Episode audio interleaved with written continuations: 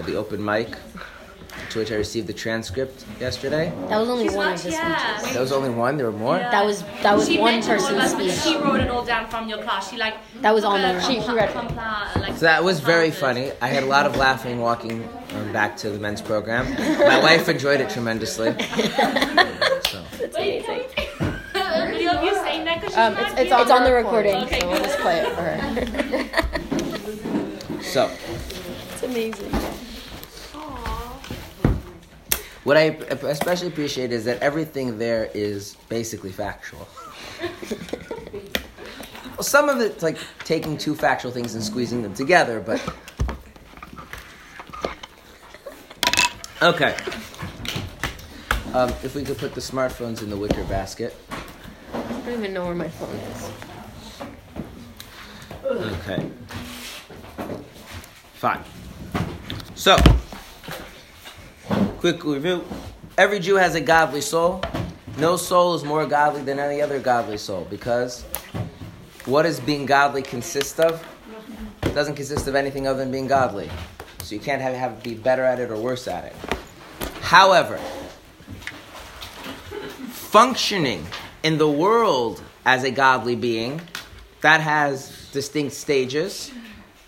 Does anyone know what those stages are called?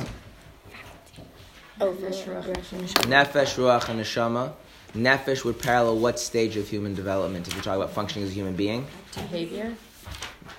Well, you're remembering from what? Actions? Oh. It act yes, it relates to actions and which stage of human development when human beings are developing is very action oriented. Child. Childhood, baby's childhood, right? And then ruach would be more which stage of human development? Teenage years, right? Where you have to like figure out how to have an emotional life of your own, not just be a lackey onto your parents. And then finally, what it would be neshama that would correspond to adulthood. And what what is the difference between an adult versus a child and teenager? By the way, many people, may intellect, and what does intellect allow? That your life is about what? What is your life about if you really have life guided by intellect? Something greater than yourself, which unfortunately means many people who are biologically in their 20s, 30s, 40s, 50s, and 60s have not yet graduated to being adults.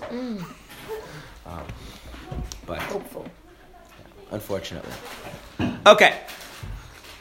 Now, just like human functioning consists of different faculties, godly functioning consists of different faculties. How many faculties does every stage consist of? Ten. Ten. So that means how many different um, faculties do you have in total? Thirty. Okay. Right, because you have the faculties as they are part of the stage of nefesh, and then there's the stage of ruach, and then there's the stage of neshama. So it would actually give you how many? Thirty. But are they 30 different ones? Yes. I'll just illustrate this with the faculty of speech. The speech of a child and the speech of a teenager are not the same thing. There's an aspect of childhood speech that does, there's an aspect of teenage speech that does not exist in childhood speech. Um, I have children. This also exists in adult speech. It does not exist in child speech, which is playful sarcasm. Try to be playfully sarcastic with a seven-year-old and see how that goes. It's a regular part of speech, right? It's a technique. It's an it's a whole you know, right. Try to try to do that with a seven year old. Their choices are they don't get it, or they're just outright insulted because they think you mean it sincerely. Now, so there are as now and then we also know that we know plenty of times that adults or teenagers they use speech in a way that is entirely childlike right? So even though you can think of speech as one thing, you really can say that there is a kind of speech or different aspects of speech and techniques of speech that are very distinct to different stages of development. Similarly, in these different faculties, the same faculty, um, when it works on the level of ruach, is going to function very differently, have different sub-faculties than it would on the level of nefesh, and therefore you really can think of them as 30 distinct faculties. Right? Okay. And we ended yesterday by talking about that these 10 faculties on every level of development correspond to the supernal 10 sefiros, which our parentheses so kindly inform us are divine manifestations. Yes. Didn't we? Doesn't it say that each distinction and grade of three have Yes. ten faculties. So Yeah. thirty would be a drastic understatement, unless there's only like one distinction or grade of all three. You are correct that you could read it that these three stages can then be divided into further stages, and each every stage you have uh, is actually has its own set of ten. That is correct. However, when you're learning these things, it's easier to first deal with them. So just like if you're dealing with the childhood development, it's easier to break it into broad stages, but then you can really subdivide after that.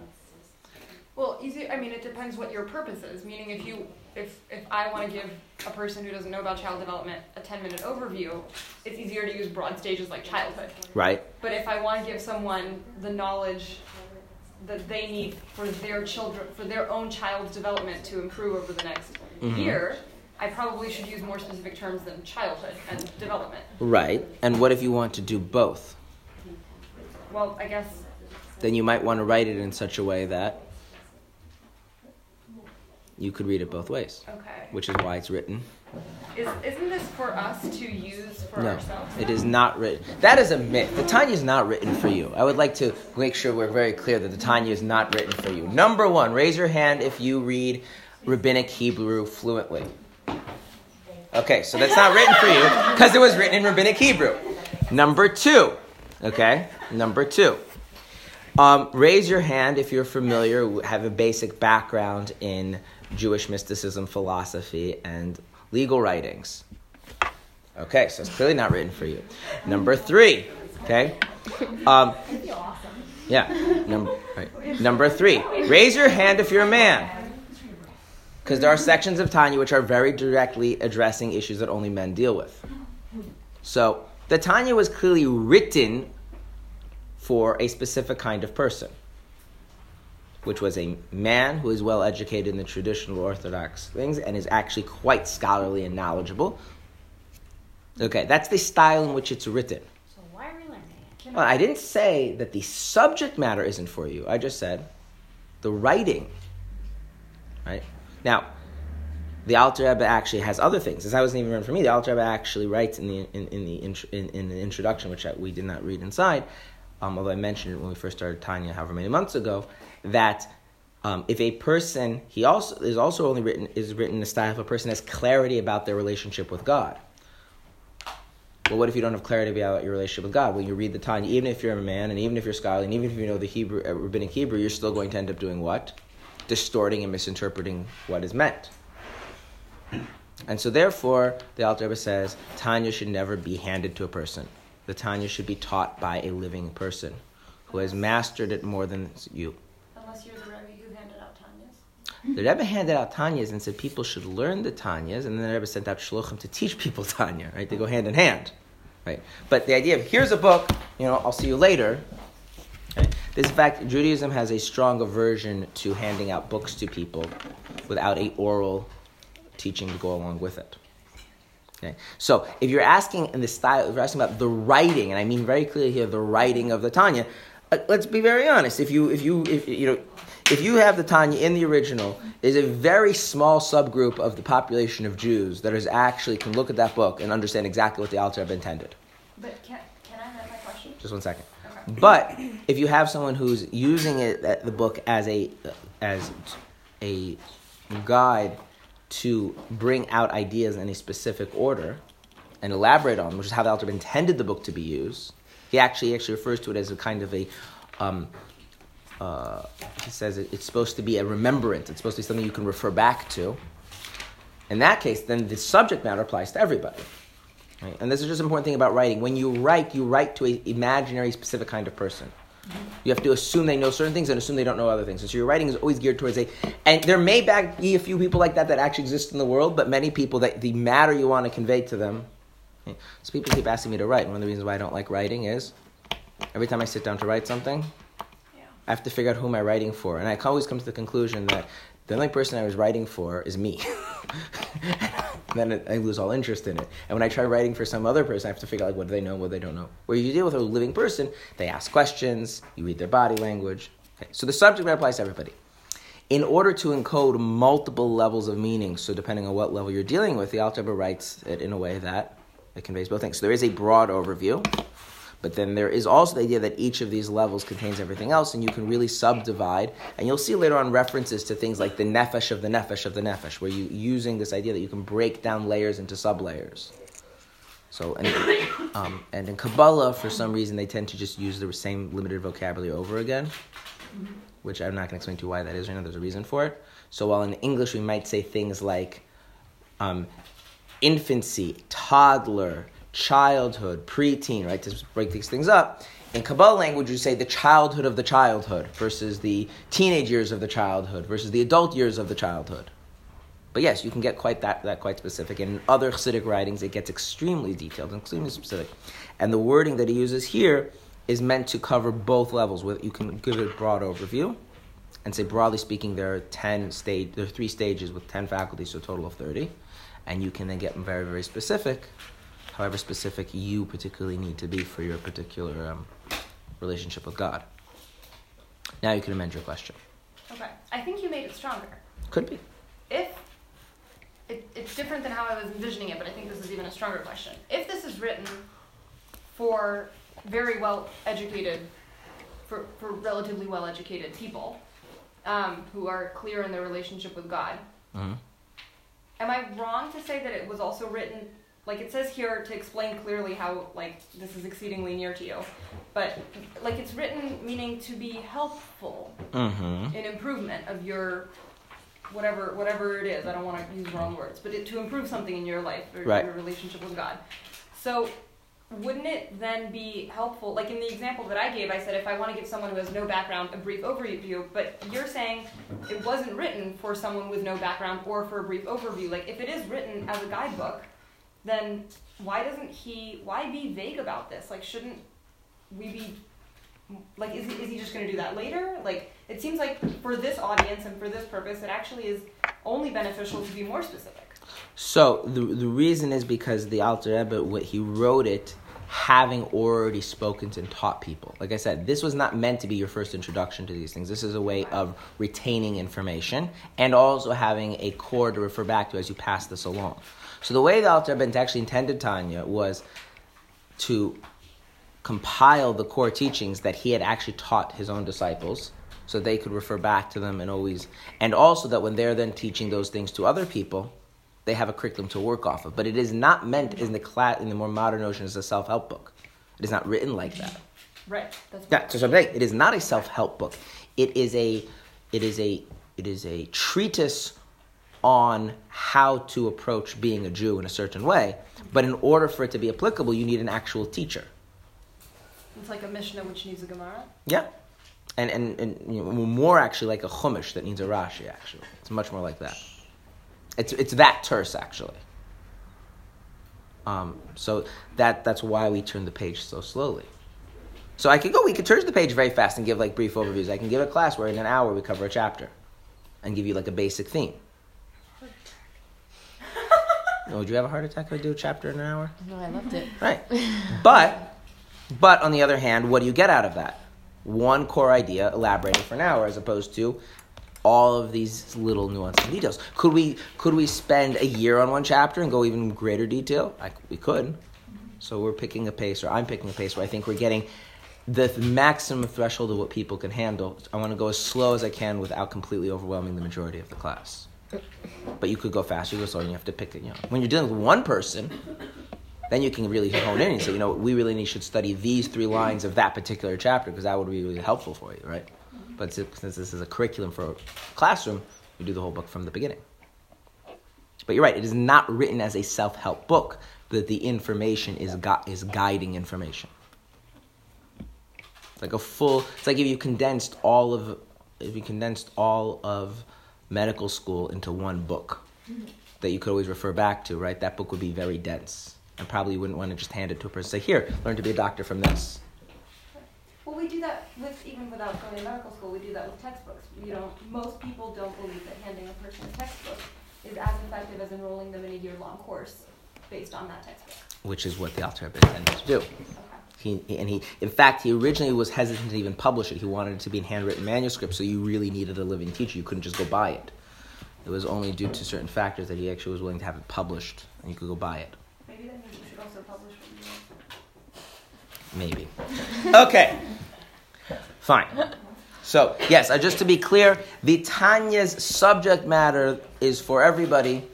The style in which it's written is for very, you know, I'll be very clear. The very fact that I understand what's going on, because I had teachers. It's not like I opened the book and like, oh, now I know exactly what's going on. That did not happen.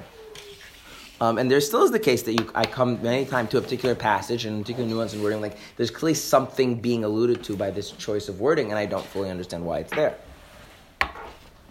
Okay? Yes. Okay. Fine. Okay, so today we need to talk about the 10 sefiros, which our translator was so nice to tell us in parentheses are the divine manifestations. Okay, so let's first take the word divine. Anyone know what the word divine is? What? From God. From God. Godly. Godly, those are different, right? Yeah. Everything is from God. You know. Yeah. Mean, divine means it's somehow part relating to it is somehow part of relating to God, or you should relate to it as if it's somehow something godlike about it. Right? So for instance, is the Torah scroll divine? Yeah. How do we see that the Torah scroll is divine? What would be a way that we can see that? Not see the actual divinity yet, but that we see that people in Judaism treat it as divine. It's not allowed to touch the floor. Yeah, we don't let it fall on the floor. Why? It's divine. Right, okay. okay. So concepts like sacred, holy, divine, they all go together. Okay. That one's easy. What's a manifestation? Well, if you take sacred and you apply it to something and you, and you make objective statements about something sacred, you've basically that you've basically done what any you know theory of religion would say you've created a god or defined something as a god. Now, Like this dessert is divine. That's already different. That's no. So I'm saying like, when someone says this is sacred to me, but I don't like think in an objective sense there's something sacred. But you say no, no, there's something sacred. Like like well, you have like in your whatever metaphysical structure you have for understanding the world, you think there is some kind of a divinity that is relates to that. You know, some cultures think that everything is sacred, right? Right. Not, like sacred seems more subjective Well, that's because we live in a modern world and we, we you know, the way we use. Right. We, we tend to make all, most words in the modern world more subjective because we're more comfortable that way. Then we can all be right. Okay. What's a manifestation? Actually, let me ask a more interesting question. What's not a manifestation? What? We're just say manifestation in the text. Divine manifestations. In parentheses. Maybe it's a different. No, no, I see it. I'm just. He's talking I know. I know. Things that I see it. potential. Oh. What is not a, ma- what is not a manifestation? Oh, yeah, but like using God to explain stuff is tricky. Because as I read yesterday, God gives us the heebie-jeebies. So, let's try. Let's try. What? I was like, did you read it? You did read it. I did read it twice. That's amazing. Show attention. Yes, my wife. I read it once by myself and once with my wife. Um, so let's leave God out of it because God is God is God is God is messy and you know makes my head hurt. This is not a manifestation. An essence is not a manifestation. So explain what you mean that an essence is not a manifestation. What does it mean an essence is not a manifestation? Let's use something. Um, can I have this? Yes. Okay. So this is a pouch. Okay. So I would like you to explain to me using this pouch what is the difference between the essence of the pouch versus the manifestation of the pouch. Because you said in essence it's not a manifestation. Yes, So I think that's a manifestation and not an essence. this is a manifestation of a pouch. A manifestation is, to me, synonymous With nearly existence. with existence. Very good. So this is a pouch. We can all agree this is a pouch. And as I mentioned yesterday, there is at least one other pouch in existence. What do you know about that other pouch? It's your wife's pouch. It's my wife's pouch. And what else? It doesn't have one of those. It doesn't have one of these loopy things. And what else? It's smaller. It's smaller. Very good. I'm impressed. What? You never know what you'll be tested on.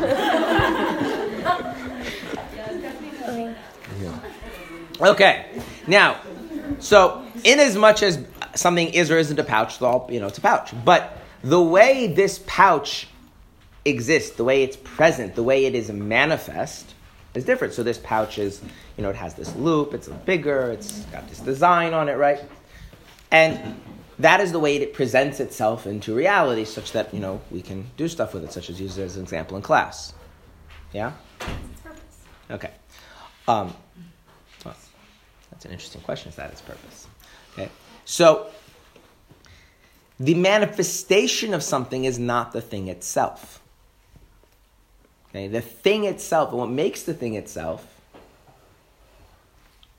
is so to speak one level of its being, and its manifestation is another level of its being. So let's think about personality in human beings.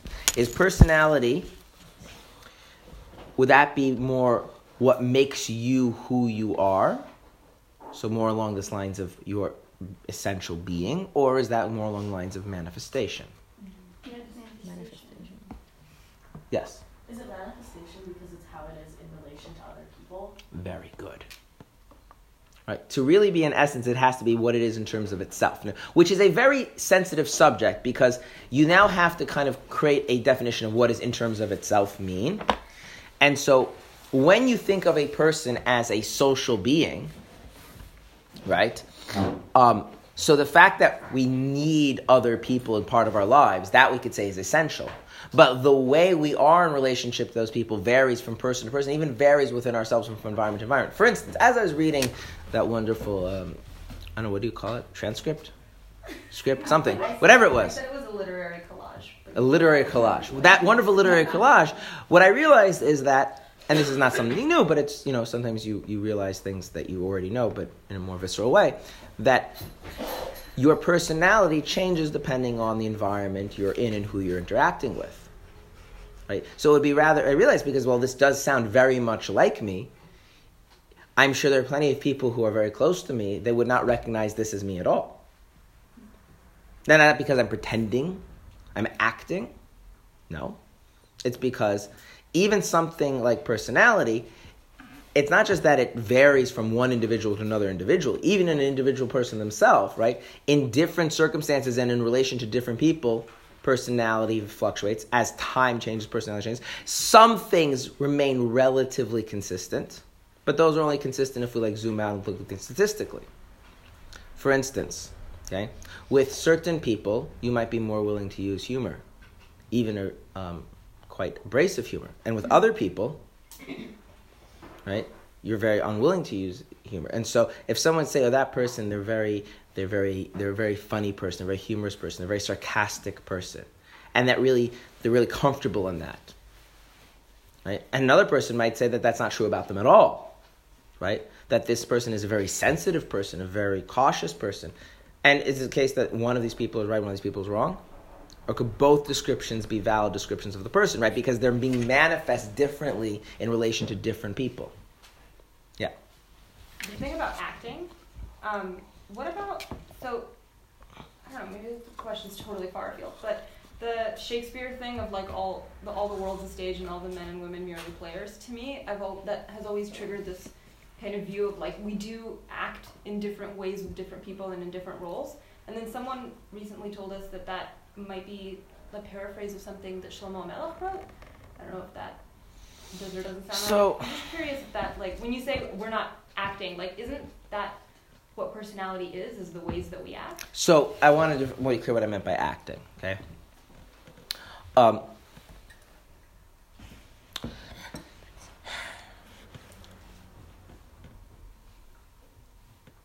when a used car salesman tries to get you to feel like he's really out for your interests and really cares about you, right? Is that his personality?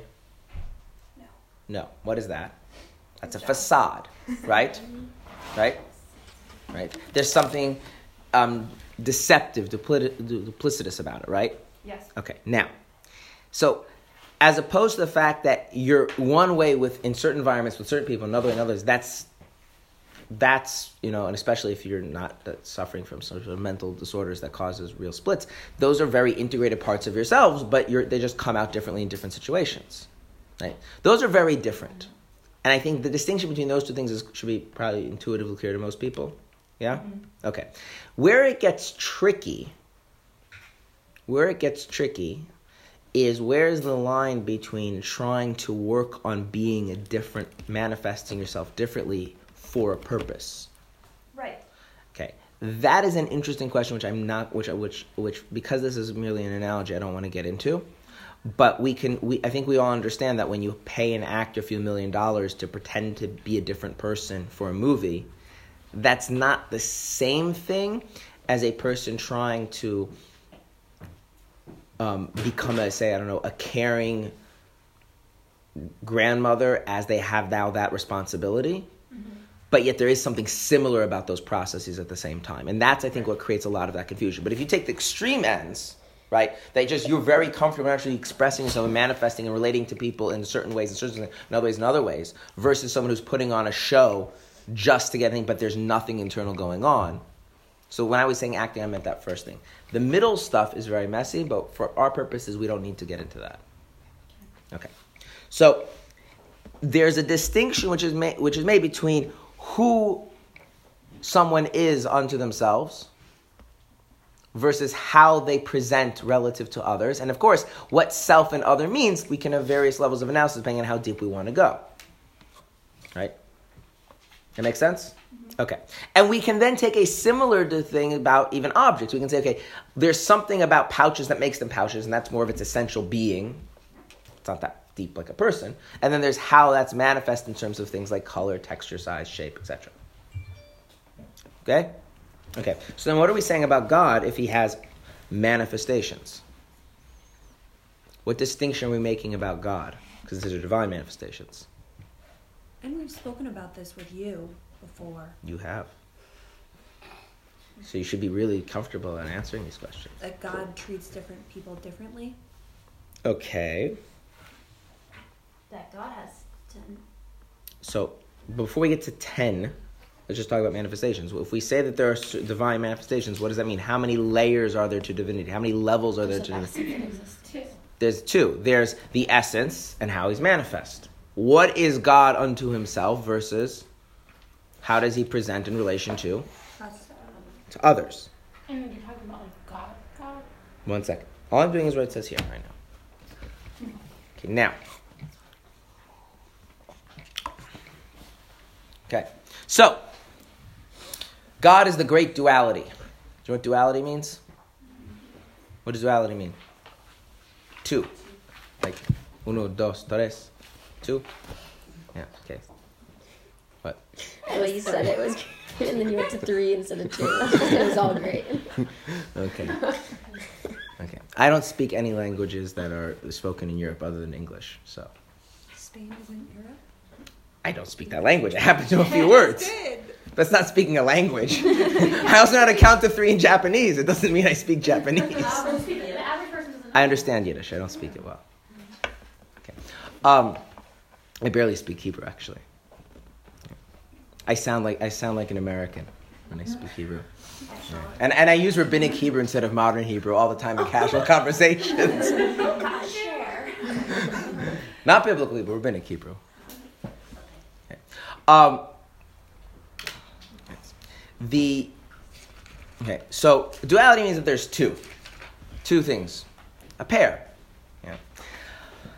If there's divine manifestations, that's being contrasted against the divine essence. That means how many parts to there to the divine? Two. And um, last time I checked in Judaism, we believe that God has how many aspects, parts, levels? One. God, yeah, None. one, one or none, depending on exactly how you know you want to play the semantics there. So that's a bit of a problem, right? Yeah. If there's God versus how He's manifest, then that would mean there's two levels to God, and then God isn't really the one. So we have a problem here. Yes. Doesn't that come back to my question of like, is God, like, we're not, it's not acting or putting on a cloak. It's like, a person isn't, there aren't two people when they're one way alone and one way with somebody else. It's just, That is true. But God is not a person. okay, So you can't apply that logic. You can't say God is allowed to have Because- both in essence and manifestation. Because because what you're doing is what you're doing there is you are saying that we is a a d- degree of oneness that we're satisfied with a person meets right. Um, the Rambam in his code of in his code of Jewish law, where he outlines the mitzvah to unify God, he's quite clear that any conceptual distinction you can draw in God is a violation of this principle. Yes. But so, is God's manifestation really his fault per se? Because like, if I see something red and someone who's colorblind sees it green, that that item doesn't necessarily bo- have both like red and green. Mhm. Like, I don't know how light works and all that, but like it's their fault that they can't Right, see the red. Right. So there is a classic way out of this problem, which is simply say is that no, there's God, and then there's what, what and then there's the created reality, and then we use the created reality to infer things about God, and that creates a very fractured view of God. So we look, we see sometimes, you know, there's you know, horrible things happening. Oh, so God has anger or God has judgment. And then sometimes we see wonderful things. Oh, God has kindness and compassion. But that is, in fact, a, a fault of our own minds that we can't understand how the same essence causes all of these things. And so it's not really that God has two layers, his being and his manifestation, his essence manifestation. It's that there's God and then the reality he creates. And when you try and infer from God, infer about God from reality, you ended up with this kind of fractured picture. That is a simple way out of this problem. Okay. That's clearly not what the Alter Rebbe means in Tanya, because he says that our ten godlike faculties are corresponding to his ten like manifestations, and the causality would have to work that first he has, and they're godlike, and then we have. Okay, so, and in fact, this is one of the key differences between what is known as Kabbalah versus um, schools of thought that don't incorporate Kabbalah.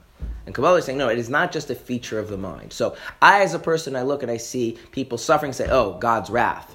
I look at people and I, they're, they're, they're, they're prospering and say, oh, God's benevolence. And I say, okay, well, God isn't made up of these two things. So there's God and then there's these aspects of God. And the philosophers would say, well, actually, no, that's just your mind. Really, God is just God and you can't understand that. And the, these, but in Kabbalah, no, we're saying that there's actual manifestations of God. Okay? Is this the same discussion as saying God and his wisdom are one? It is a similar discussion, but it is not going to be the same discussion. So, the way this works is like this we need analogies. The reason why we need analogies is because it's very hard to talk about things that we don't know what they are. So, we talk about things that we do know what they are and then use that. Right? Now, the analogy we're going to use is your soul. And by soul, I don't mean your godly soul, I don't mean your animal soul, I just mean the fact that you are not a lump of flesh and bone. Right? Or vitality. There's some vitality, thriving, flourishing, desire, will, volition, awareness, consciousness, you know, that whole package deal. Okay, that. Now, does a soul have a presence in the physical world? Is it manifest in the physical world? Yes? Yes. Where, where, where, where, can you give me an example? How does it manifest in the physical world? Mm-hmm. The fact that I have an effect in the physical world is because of the fact that I have a soul. And I can clearly change One second, one second. around me. One second, one second, one second, one second, one second. We want to, we want to differentiate. So th- this pencil is manifest in the physical world. Soul manifests in the physical world. Okay. Um, for instance, I can see it. That is a ma- that is a manifestation, right? Um, it has color, it has shape, right? I can feel it, right? Right. It has properties that that give it a you know present it out into reality, right? So if your soul is manifest in the physical world, your soul should be in a particular place at a particular time. It has a certain size, a certain shape, right? It makes noise. What? Is sound manifest Yes. because it has properties? Mhm. What about gravity? Let's not talk about gravity. I'm too tempted to talk about gravity. It's not nice to throw that to me. It's like me talking about your mother. But but actually, like People are getting Oh yeah, there's different undertone to that if you don't. I know. You have to listen to all the classes. Um, no, but if, like, if you would tell me that you, because, I don't, sorry, I don't know your name. I think what Deborah is saying is that we observe the effects of some things without observing their properties, and so if you would say that you consider gravity to be manifest, then I would say we only observe effects of gravity. Okay. We talk about the soul as being like gravity in that way. Okay. I'm, I'll accept what you're saying and completely ignore the fact that you used the word gravity. Does everyone agree with that? That if something has an, if I, if I can, if I, if, if I, I can experience the effects, that is itself a form of manifestation. Yeah. I don't really understand what that means. So, I'm gonna use a simpler example, which is less contentious. Okay, than gravity. Okay. If Microwaves. no, I'm gonna use a baseball. If I throw a baseball at the window, yes, why did the baseball move to the window? Okay, but I stopped touching the baseball a long time ago and it kept moving. Why did it keep moving? Inertia. Force. I put some force into it. What is force? Have you seen force? No, I don't know. if Th- it's No, no, no, that's it. I don't. I, I'm not, this is not a physics question. You call it whatever you want. Okay, I'm really. You want to call it force, Yeah. power, energy. I don't care what you want. You want to call it. I don't care what you want to call it. But you're saying I, I imparted something to it. Yeah. Have you seen that something? No, I mean you can't really see it. You can't really see it. Can you hear it? No, sometimes, but not really. Really, you can hear it. Sometimes when you feel something, you hear it like going through the wind. I don't know. You hear the baseball going through the wind. Do you hear the the thing I put the thing that used to be part of my hand is now in the baseball? Do you do you hear that? No. Can you taste it? No. Can you smell it? No. No. So how do you know it's there? You saw it. You just told me you didn't see it. Doesn't look like anything. You saw, yeah, you saw the effect, right? So that's the point she's making is that is that there's two kinds of manifestation. You some something can manifest by having an effect on something else, But you see the result of it? right? You see the result of it, and then there's some things where the thing itself is manifest. Okay, yeah. Yeah, so that's already good. We're drawing two levels of manifestation. That's important. It's actually very important. Yeah. So, what was that? I think it was your hand. You think it was my hand. Why do you think it was my hand, but don't know it was my hand? Could have been your knee. Right. Because the, there was the effect of something.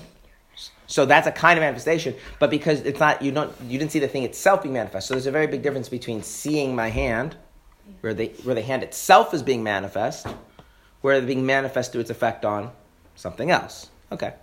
So now going back to the soul. Is the soul manifest in the physical world? So one argument is to say, well, if the soul has an effect on the physical world, that's a kind of manifestation in the physical world, yeah? Can I accept that? But does the soul have a manifestation that's a little more direct than that? What? So when we say the physical world, are we depending on the idea that we like on our human perception Yes. or human reasoning? Yeah, yeah. Okay. So the fact that there's like distinctions of souls, does that indicate that they're in a No, because now we have to read stuff in books. That doesn't count. Because we talked about senses, like we have like the basic senses, sight, touch, hearing, taste, and so on. But then there is like we talked about like sense of self and sense of Yeah, I, I don't want to get that deep. okay. I don't get that deep. What if? Because because that that's the self that's the self being manif- that's the soul being manifest to itself. That's a different idea altogether. That's why I don't want to get into that. What what what about this? Um, is it correct to say that a person and their body have a stronger relationship than the person in any other part of the physical world? Would that be fair to say? Like that this particular lump of stuff is somehow more connected to me than this lump of stuff? Yes. Okay. That's pretty, I think, you know, okay. But now if we want to get more specific, well, what is different between this lump of stuff and that lump of stuff? You control it. I control it well. Watch this. Watch this. Uh, okay, take your Watch out, time. Jenna. See, I can control that too. So what's the difference? But you have to consciously, consciously Is your hand your do it. hand? I also have to consciously do this. But you don't have to consciously beat your heart.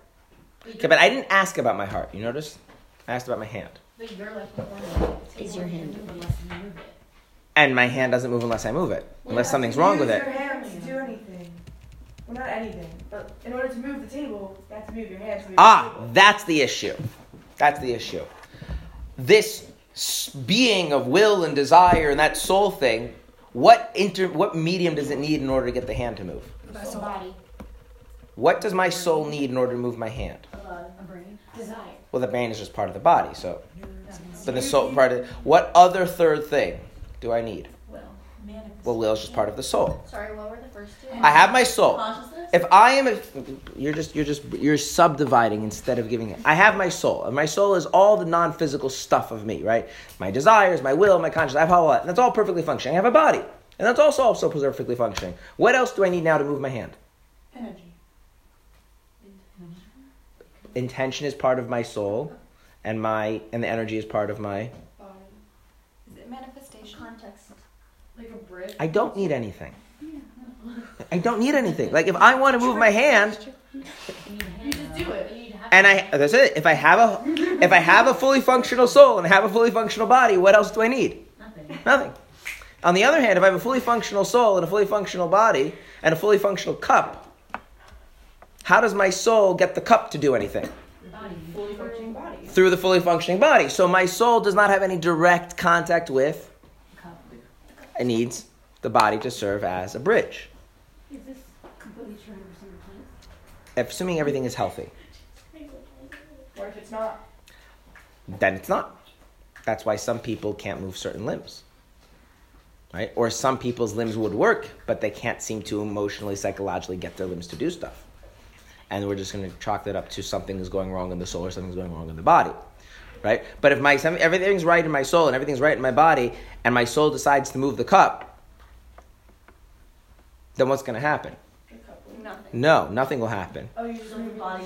The body, the hand will move the cup. So the body manifests the soul into the physical world. That's right. So now we have to say like this. There's sometimes where something itself is directly manifest. So think about like this. Like this cup, it's directly manifest. You see the cup, the cup, it's there. This is the cup.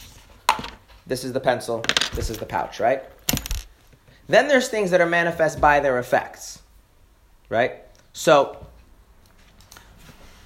um, clearly someone made this cup, right? So the existence of the cup in some way is a manifestation of the maker of the cup because something made the cup. Right? You, you inferring it from its effect. But then you have this middle ground where it's like the way the body works. The body is not the effect of the soul. Right? It's the way the soul. What? What does the body do? It kind of shows the soul, but in a manifested way. Well, I mean, use another word for manifested, but you're right. It shows the soul in a. Physical. Filters it almost. It filters it, it in a concealed, in a. Right. It gives it right? The soul is not a physical thing, but the body kind of makes the soul as if it was. And so, with the body, I can, I can interact with the physical world. Without the body, I can't. With the body, you can see me. With the body, you can hear me. With the body, you can know that I know stuff. So the body kind of serves as a as a window and a and a and a and a um, a bridge between the soul and the rest of the physical world. And it's not just that. It's very intimately connected, right? When something happens to my body, what do I what feel what does it feel like? It feels like it's happening to my soul, right? So there's this idea that these things kind of one thing is almost inhabiting another. Yeah. Um, like, okay, I don't want to get like too sciencey or too far off. What about like there's games or whatever, certain things that you can move with like your brain or like brainwaves? So the way that so it's the same the same the same count. It's a- so that that sounds very fancy. It sounds very fancy, but sometimes if you break things down to the core components, you realize it's not so fancy. Basically, what that means is like this. Okay. Because you're not feeling it, that still kind of. Let, let, me, let, me, let me explain to you. what I'm. We all understand, right, that if I decide to pick up the cup, some physical process happens in my body and I pick up the cup. Okay, now, we also understand, right, um, that if I decide to um, clench my teeth, right, that's also something physical happens, right? And that can make some sounds and some, you can hear it very slightly, right? So, um, and so you can like someone could or like if like someone be clenching their teeth and if you're sitting next to them and you can hear the small grinding of the teeth it really that could be annoying Okay. So, and we also understand that whenever you decide to do something, that those physical processes don't start in the hand. Those physical processes start where? In the brain. In the brain. Yeah. Right? And for those of us who know anything about physics, know that anytime you have electricity, right, you have waves and fields that radiate outside. And therefore, anything that you can now, in theory, correlate any phys- other physical thing to a particular electromagnetic wave and get stuff to happen. And when a person starts to realize, oh, do this, it's, it's not. And the technology is quite sophisticated, but the concept is actually rather banal. Okay, yeah. It's, That's it's, true. yeah. It's not like it's not the it's not the the spiritual soul is having some effect on the world. No, it's your it's, it's the literal just electromagnetic energy of your brain Yeah, just- is being picked up by something. Yeah. Okay, cool. Yeah. Do they have? Is there a duality to their relationship, the body and the soul? There is. There is. But here's the important thing. And this is where we get the important principle in Judaism is that what happens when a person dies? Which means we really can't think of the soul and the body as being one thing. It's really more one thing inhabiting another. Parasite. No. Symbiotic. Not it's also not symbiotic. No? No. But The way you the way you evaluate parasites and sim, and symbiotes is you have to and symbiotic relationships you have to look at each thing independently and then see the effect they have on each other. So, if you take the soul out of the body and then you leave the body to its own devices, what does the body end up as? Nothing. No, not nothing. A carcass. No, that's temporary. Dirt ends up as dirt. Yeah, ends up as the ground. So now, in what way does the ground benefit by having a soul put into part of it? It doesn't, right? Because the ground doesn't really care, right? Plants maybe are excited. But I'm not talking about the plants, right? So no one looked at that little picture lump of dirt. You said, you know what's really not fair? That lump of dirt is not have a soul in it. And also, no one ever said about that lump of dirt. You know what's not really fair about the lump of dirt? It got a soul forced into it against its will. Or you know what? Like it just, it's just it's an entirely one-sided thing. The soul might care or not care whether it has a body. The body being dirt doesn't care one way or the other. It's like not a, it's not a. You can't think about a parasitic or symbiotic or any kind of relationship. It's not anything. It's not really a relationship. Yeah. It's like most of us have the sense that it's not really, there's no, you can't really speak about my relationship with the pencil as parasitic or symbiotic or like, because like, it's all one side. It's my, it's me vis-a-vis the pencil. There's no pencil back to me. Like, because the pencil is, in, is, is, is essentially indifferent because it's an inanimate object. It's a pencil. Okay. So, yes. So there are relationships where animals do sh- feed off of one and doesn't get anything in return, hmm and I feel like that's kind of like the soul with the body.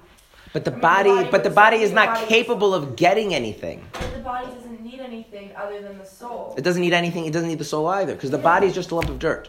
Yeah, but I'm just saying, like the soul To function. to, uses the. No, no, no. See, the thing is like this: bodies are pieces of dirt. You want me to go show you a body? I will bring you a body if you want. Please don't. We're actually cool. Wait, I, where are you gonna get it? am gonna go get a body. Excuse me. I'd like to go get a body. But this is a body. found one. No soul. No soul. Oh, he's gonna go get a lump, a handful of dirt. Yeah, obviously. Incredible. Jenna, what do you think he was gonna go get an actual body? I was like very concerned. He's like, oh, I get it now. Where's it in the closet? Oh, Really say one. he's putting it in a cup. I was like, oh, no. Not the first one. I was uh, Yeah. Okay. But then what about? Ignore the leaves. Okay. Is it the first cup or the second cup? Okay. This is a body. There's some sticks in there. I know. Ignore the. Ignore. Ignore the. Ignore the. I mean, they kind of are. This is- body. This is a body. Ew, ew, Now, ew. It's really Here's the thing. Here's the thing. Here's the thing. What is that? If you somehow get a soul into this, this is dirt. If you somehow get a soul into it, Well, if it'll look very different. When you get the soul out of it, eventually it comes back to looking like this. So if you want to know what the body itself actually is, it is just dirt. Now, That's depressing.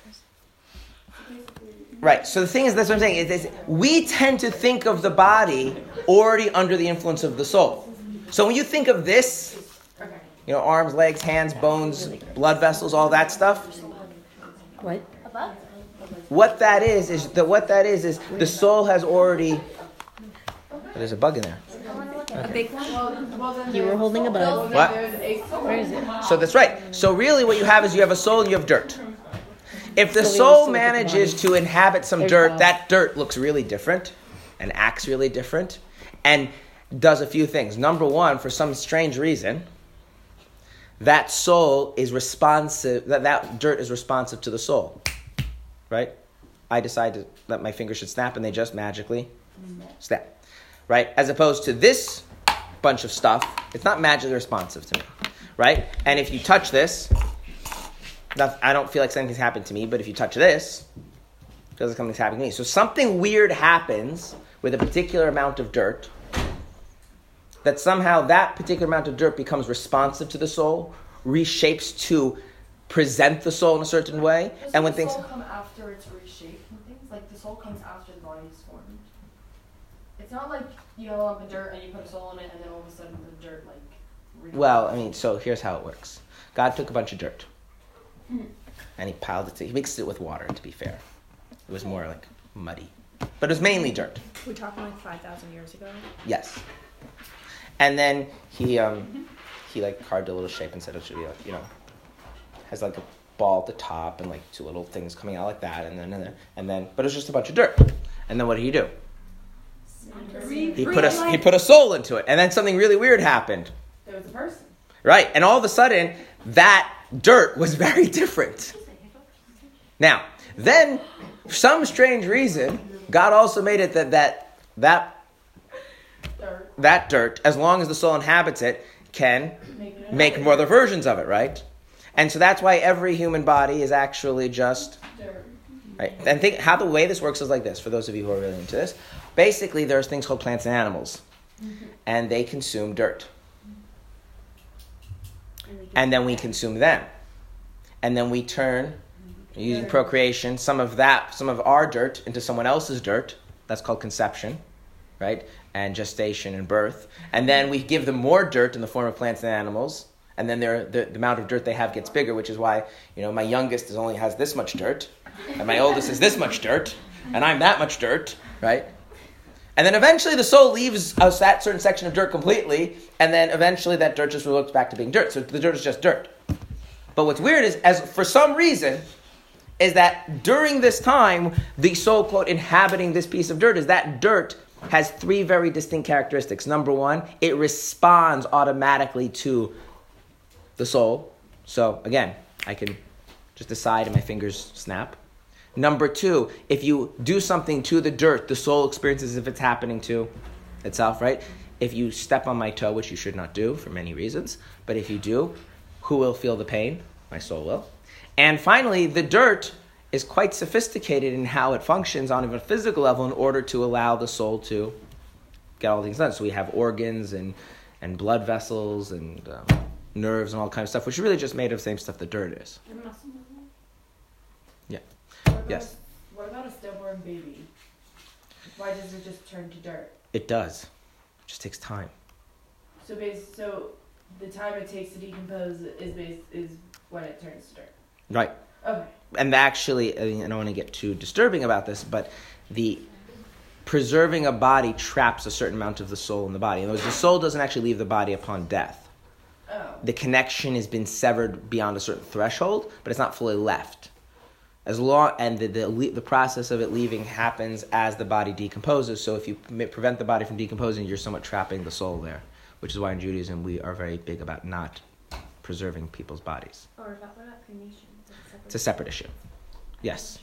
So what about people who? mm, I forgot what I was gonna say. Oh no, I'm so sorry. Okay. Actually,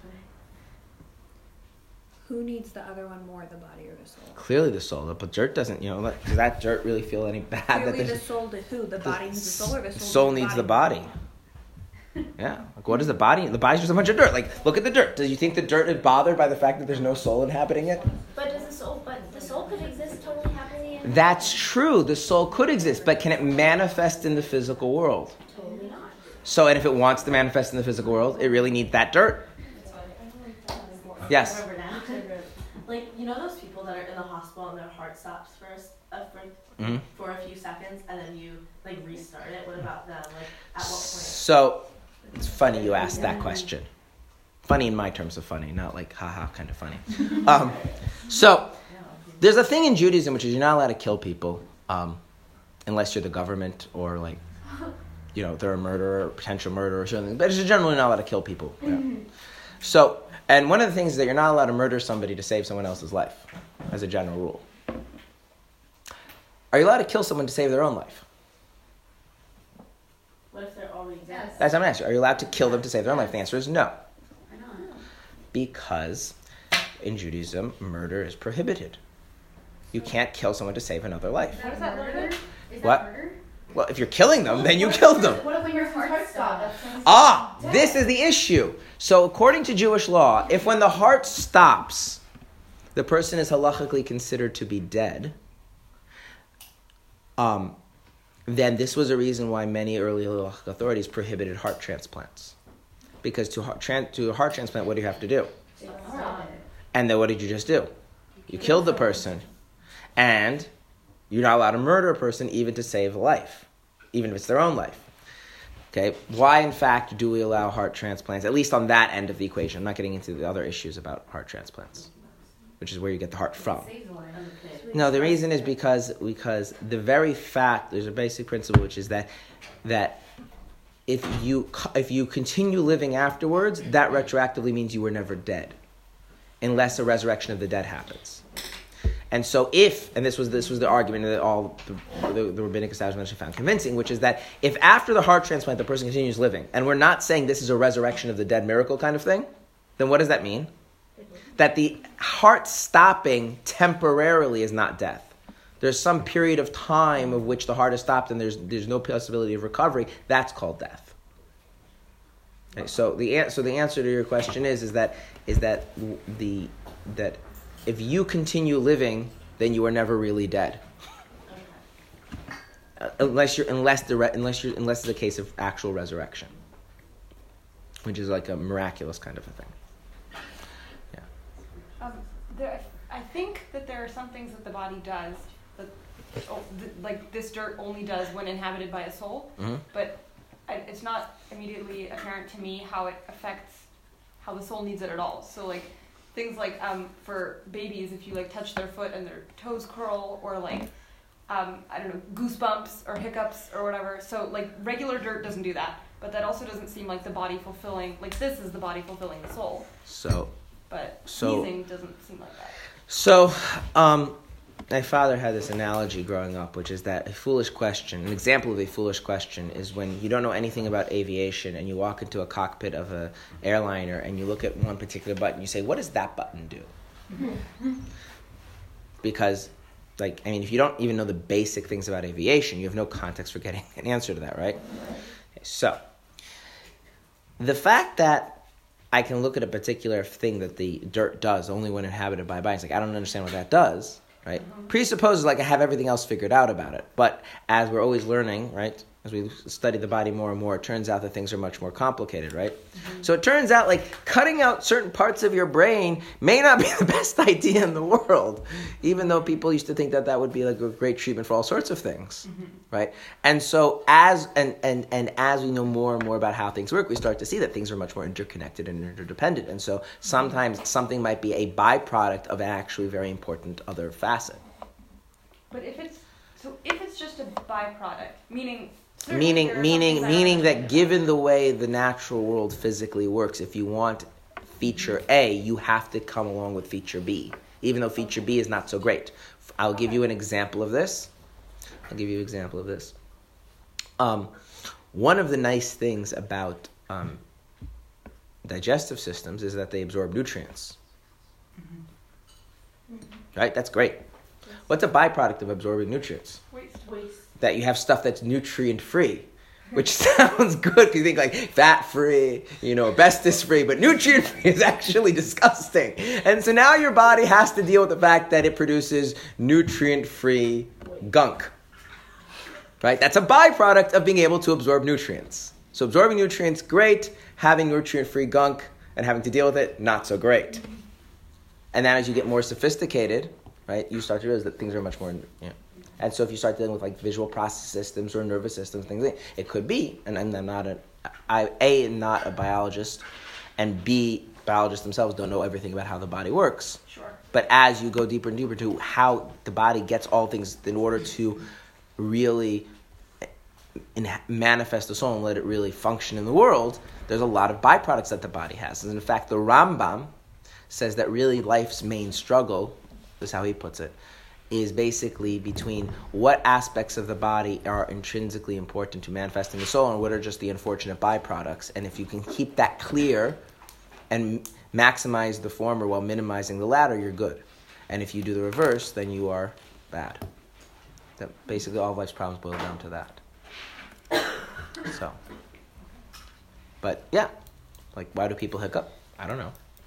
But I'm sure if we understood everything about the body, we would understand either what the value in hiccuping is or how it's a necessary byproduct of some other valuable aspect of the body. Yes.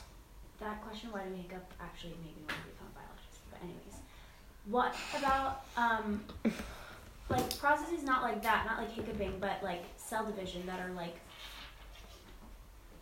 broad across all dirt. Not that dirt. There's a there's an insect. Yeah, but I was referring just the dirt part of the dirt. Um. And it's hard to get pure dirt. Okay, so but like let's say like chemistry of carbon, like that is existing in our body, and it's it's very much manifest in our body. Mhm. But are we saying that it's directly helping our soul manifest? Because it is in some wa- in in some. Yes, but I don't want to go that deep because that takes us too far away from the fact that we're trying, all and trying to understand God's manifestation. So you you are correct, but that's that's too tangential. Yes. I feel like we have not like the ways, but like the hiccuping and the or, uh, goosebumps and things like that. They they're all necessary. Like for instance, goo- goosebumps are to stick your hairs up to bring heat. No, to yeah, to bring heat closer to you. Like each thing has a specific purpose. Mm-hmm. So if you understand what that purpose is, you understand why we do it, and then you understand that this is actually for the soul. Right. Yep. Okay, that's it. Okay. I like it when people agree with me. Okay, so now here's the thing: the body is made of the body is just dirt. The soul is something else, and somehow the soul inhabits the body. Okay. So God doesn't have manifestations in the sense of different parts. God has these things that He inhabits, and inasmuch as He is inhabiting them, they could be viewed as His the way He manifests. So, your soul is not made of your eyes, your ears, your hands, your tongue, right? But your soul inhabits those things. And it inhabits those things, again, three things. They respond to your soul without any in- medium in between. If something happens to them, it's like it's happening to your soul. And they are designed and function in such a way to allow the soul to accomplish the things it wants to accomplish. So, speaking, seeing, you know, moving. So, what are these manifestations of God? These are not aspects of God or parts of God. These are things that He created for Himself and inhabits in a way that's similar to way a soul inhabits a body. Okay? So, are the spheres part of God? Are, are they part of God? No. Is your hand part of your soul? No. No. But he's part of them? Is your soul in your hand? Mm-hmm. Yeah. And that's evidenced by A, your hand looks different than a normal piece of dirt. B, when you decide to move your hand, it all just moves on its own. And C, when something happens to your hand, it feels like it's happening to. Right? But at the end of the day, the hand is just a piece of dirt. And the soul is not, it's something else, which is why the soul continues to live eternally, and the dirt eventually just goes back to being dirt. Is there is are pain reflexes not also dirt though? The nerves that carry the information are dirt. The experience, the subjective experience of pain, is the soul. But so animals can experience pain. And they have a kind of a soul. They do have pain. Yes. but I'm not going to talk about them because there's enough differences between the way their souls bodies relate that the human is the better analogy, which is why when God created um, hum, human beings, He said, "I'm going to create human beings in my image." And one of the explanations, just like human beings have a soul which transcends the body, right? Animal souls they don't really live on after their bodies, reasons that I want to get into, but our souls really do. So we inhabit our bodies, but we are not our bodies. So when we speak about God's manifestations, we don't mean a manifestation in the terms of a mere effect. We also don't mean manifesting in the way that we say that this is manifest through its color and shape, where the manifestation is part of the thing itself. We mean this in between category where something is manifest by inhabiting something else.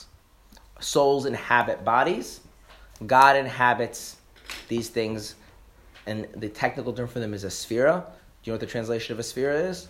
Isn't one. There isn't one. It's a technical term. But what a sphere is, is like a, a sphere to God is like a body to a soul.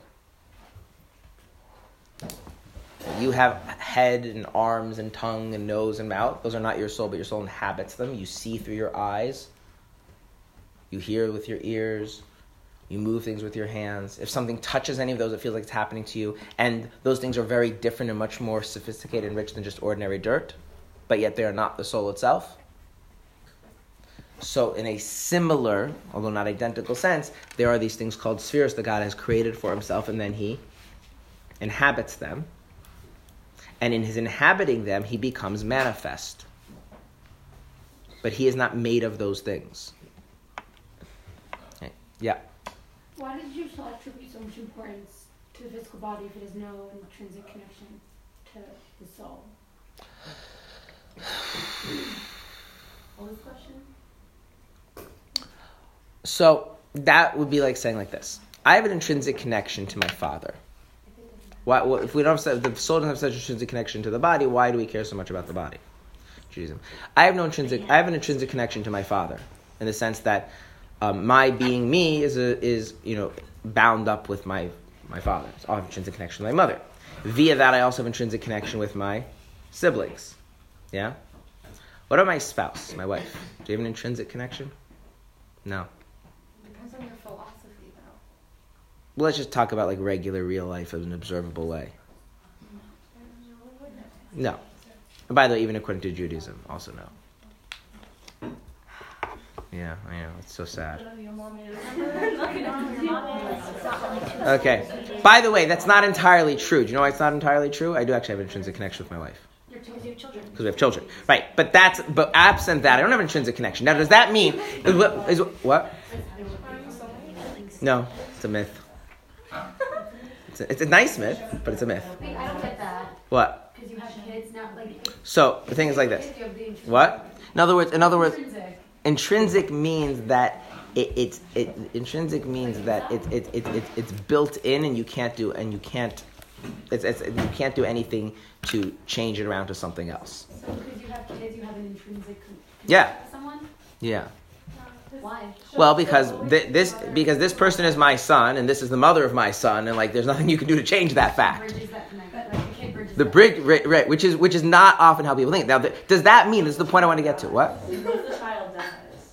That is actually an interesting discussion. So in Jewish law, that actually changes things. That actually changes things in Jewish law. If the child dies, it does for many halachic aspects actually change the nature of the connection. So What Just- if one of the parents kills the child? to- let's not go there. That's just usually I ask the disturbing questions.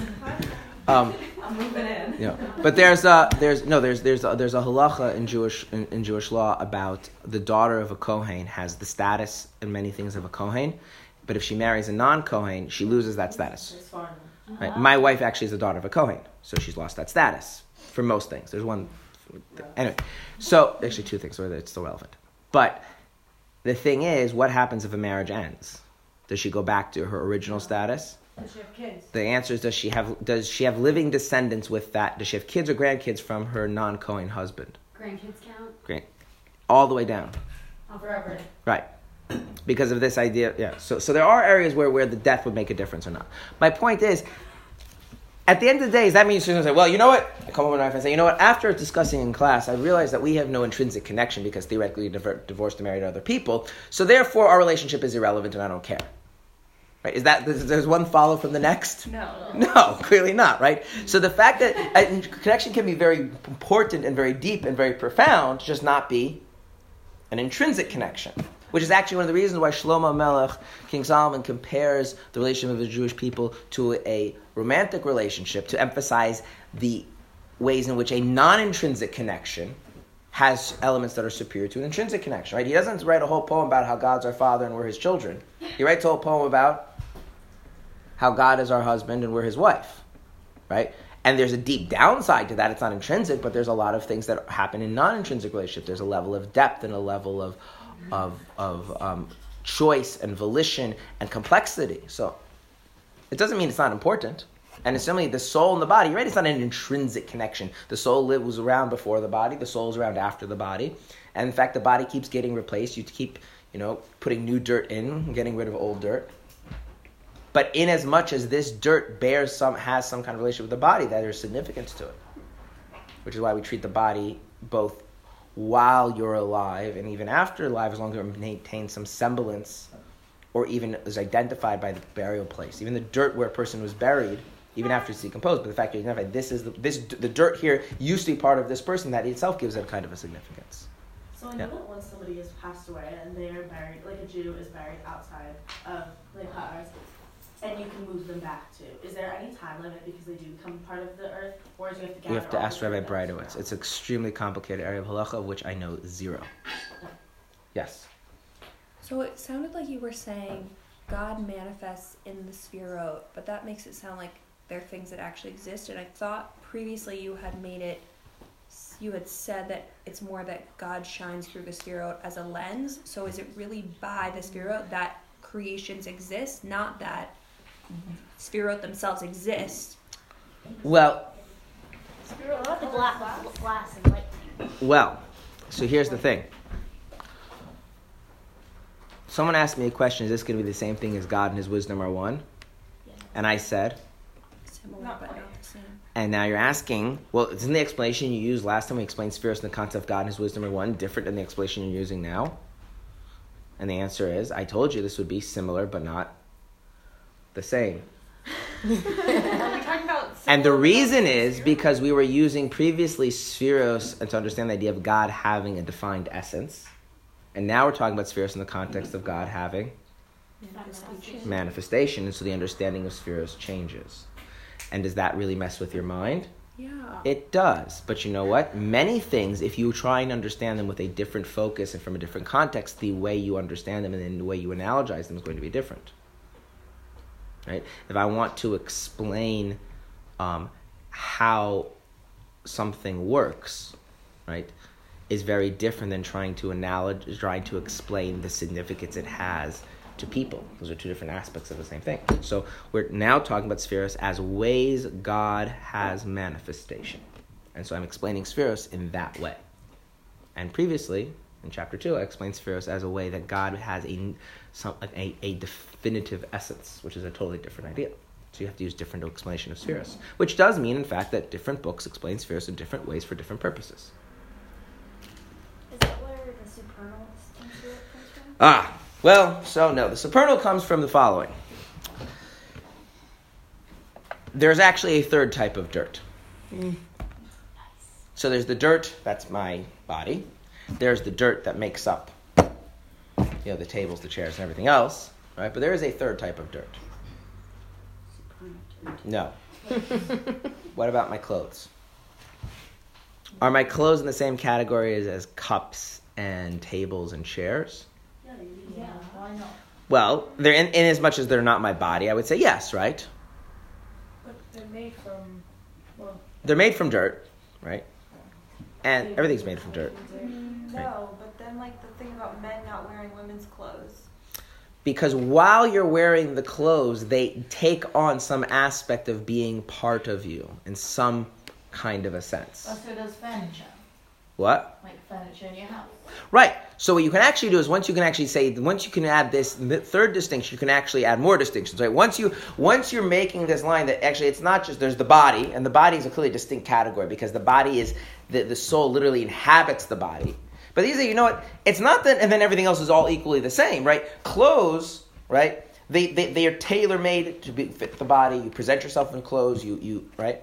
And then you think, okay, well, certain things aren't your clothes, but they're the tools you use, possessions you have. Then there's just things that are just like, you know, the ground you walk on. And you can start to kind of make gradations of how different things of dirt can be used to manifest you to various degrees. Which means that this idea that God creates these things called spheres in order to manifest through them, there's not just one kind of spheres, there are many kinds of spheres. The one, what makes the supernal one supernal is that he manifests them in the way that a soul is in a body, as opposed to the non-supernal spheres are like the clothes, or your fork and knife, or your furniture, which are also th- ways that you can, There's not only wait, there's supernal and, and non-supernal sphere. Are there other ones? What?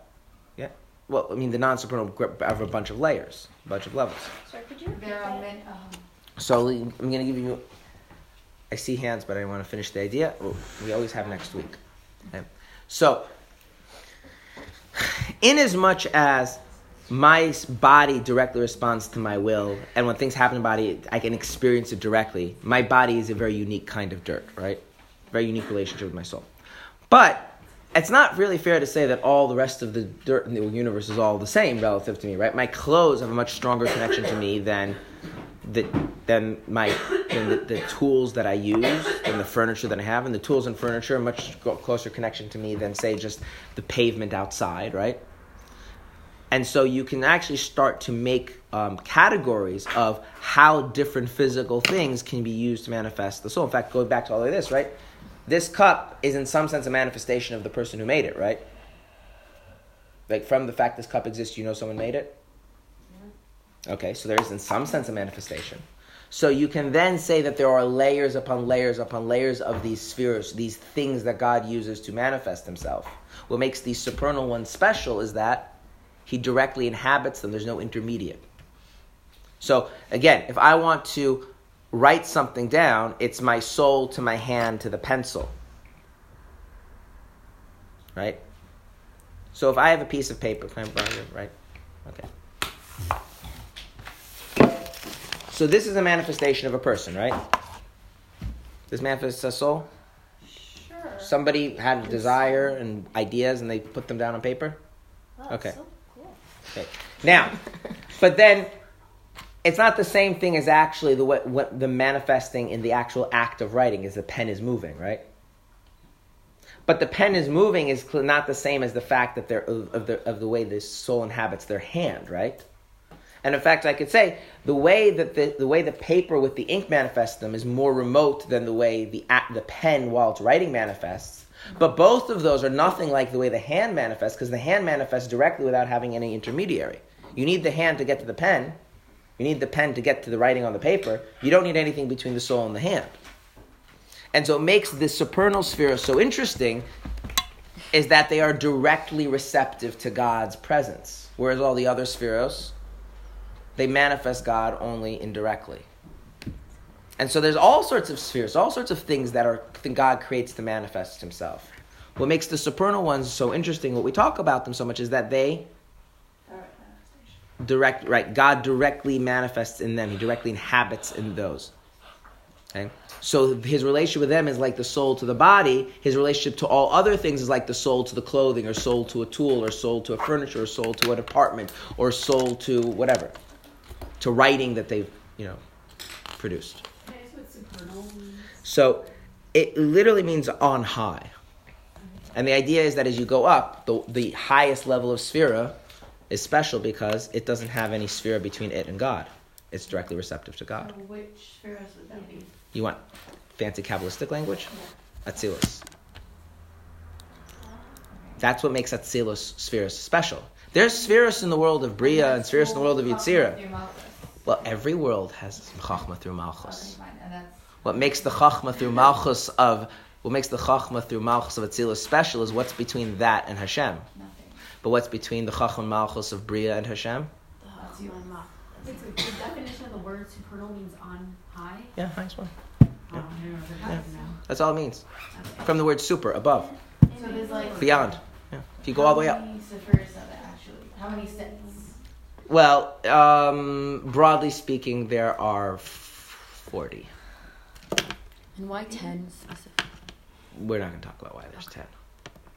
So the idea is that there's these 10 super. What does that mean? That there's these things. They're not God. They're not part of God. They're not aspects of God. They're things made by God, created by God.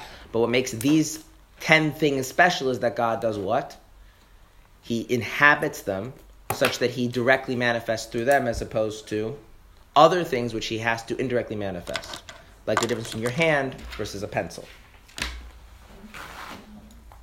And how many of those does he have? How many supernal spheres does he have? Ten. And how many faculties does your soul have at any stage of development? And those two, his correspond to. And next week we will learn why they correspond.